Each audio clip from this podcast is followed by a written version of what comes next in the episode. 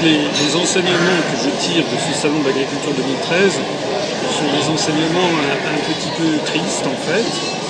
On a la confirmation de ce que j'ai vu déjà les années antérieures, mais je, trouve que ça tend à s'accélérer.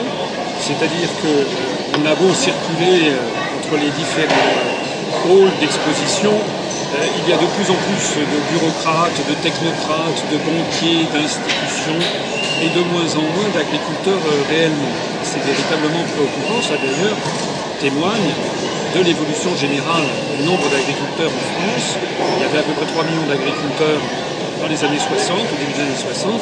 Maintenant, on est tombé aux alentours de 400 à 500 000 agriculteurs en France. La situation est très préoccupante. Alors ça se traduit euh, visuellement par ce que l'on voit dans, euh, dans, les, dans les rayons, si j'ose dire, dans les travées. Euh, il y a bien des stands pour des banques, pour des syndicats professionnels, parfois tout simplement pour des fabricants de volets roulants, de chaudières.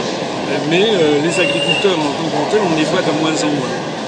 Il y a bien sûr un hall où il y a des,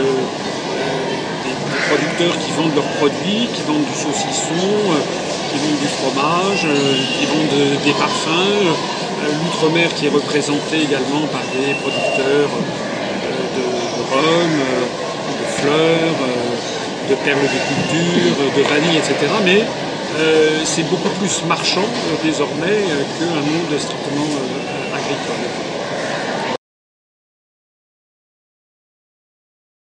On a fait des rencontres du GT donc avec un certain nombre de nos cadres et militants, je ne vais pas les citer, mais on était une petite euh, trentaine. Euh, ce que oui, nous avons rencontré euh, un certain nombre de, stands, nous sommes allés voir un certain nombre de stands.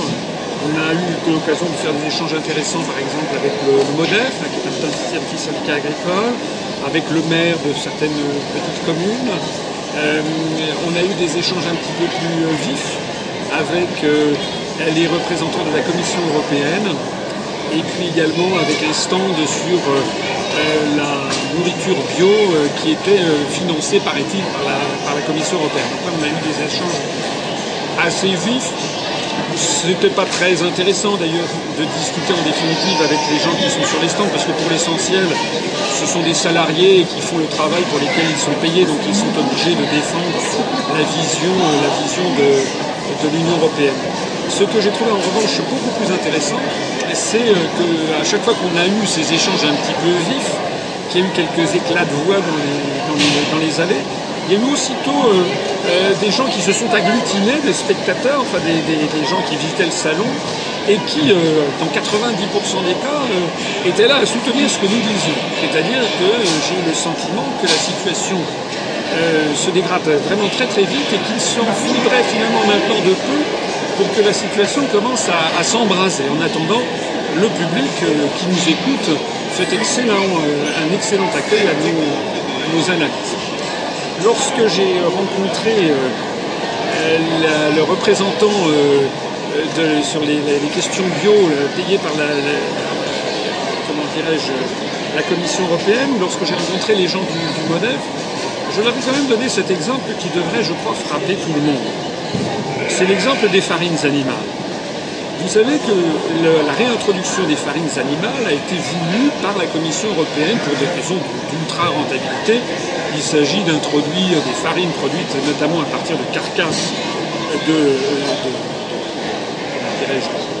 d'animaux euh, pour donner ça à manger, alors non plus à des, vaches, mais éventuellement à des, poissons, à des petits. Ce qui est important, alors évidemment la commission qui est entièrement travaillée par les lobbies nous explique que tout ça, ça n'est pas grave du tout, que tout est, tout est garanti, que ça sera excellent. Bien.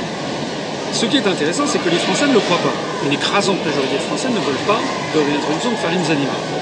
Ça s'est traduit au Parlement européen en 2011, lorsqu'il y a eu un débat au Parlement européen, où il y a eu les parlementaires qui ont voté. Ce qui est intéressant, c'est que 85% des députés français au Parlement européen ont voté non à la réintroduction des farines animales. Il n'y a que 8 députés qui ont voté oui, dont d'ailleurs, curieusement, euh, monsieur Jean-Luc Mélenchon, M. Jacques Hénin et M. Patrick de Yarrick, c'est-à-dire les trois députés du, Front de gauche. Alors ils ont expliqué après qu'ils s'étaient trompés, mais enfin, a priori, le, le travail d'un député, c'est quand même de bien voter. Enfin, mettons de côté ce petit aspect curieux et un peu polémique pour retenir les grandes données. Les grandes données, c'est que 85% des députés français au Parlement européen ont voté contre la réintroduction des farines animales. Et ce qu'il faut savoir, c'est qu'au niveau européen lui-même, 72% des députés européens ont voté pour, notamment tous les députés allemands, tous les députés tchèques, une grande majorité des députés néerlandais ou des pays de l'Est. Et ça veut dire quoi cet exemple? C'est un exemple très très précis. Hein c'est que si nous étions en dehors de l'Union européenne, nous n'aurions pas de farines animales puisque les représentants français auraient voté contre au Parlement français. Et si nous allons avoir maintenant des aliments avec des, poissons, des volailles nourris par des farines animales, c'est parce qu'une majorité de députés représentant d'autres États nous l'impose. On voit donc sur cet exemple très concret que ça ne sert à rien de dire on va militer pour une autre Europe, de se faire élire comme M. José Bové qui s'est fait élire prétendument pour avoir une Europe écolo, la meilleure façon d'avoir une viande saine dans notre assiette, c'est de ne pas être au sein de l'Union européenne et que les Français décident de ce qu'ils veulent ou de ce qu'ils ne veulent pas. Alors j'insiste là-dessus parce que quand j'ai développé cet argument à plusieurs des personnes que j'ai rencontrées sur le salon, eh il n'avait rien à redire parce que c'est la vérité.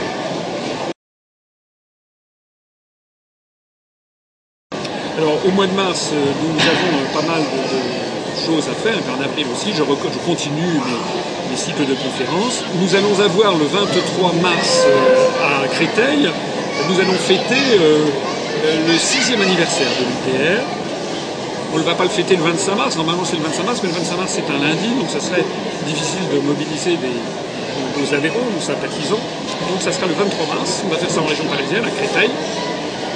Et j'aurai l'occasion au cours de, ce, fêter ce, sixième anniversaire, euh, de faire euh, euh, une petite conférence où je m'exprimerai sur une affaire qui arrive, qui est très importante, qui est l'affaire du projet d'avoir une seule et même collectivité locale en Alsace. vous savez qu'il y a ce projet. nous voyons ça avec beaucoup d'inquiétude.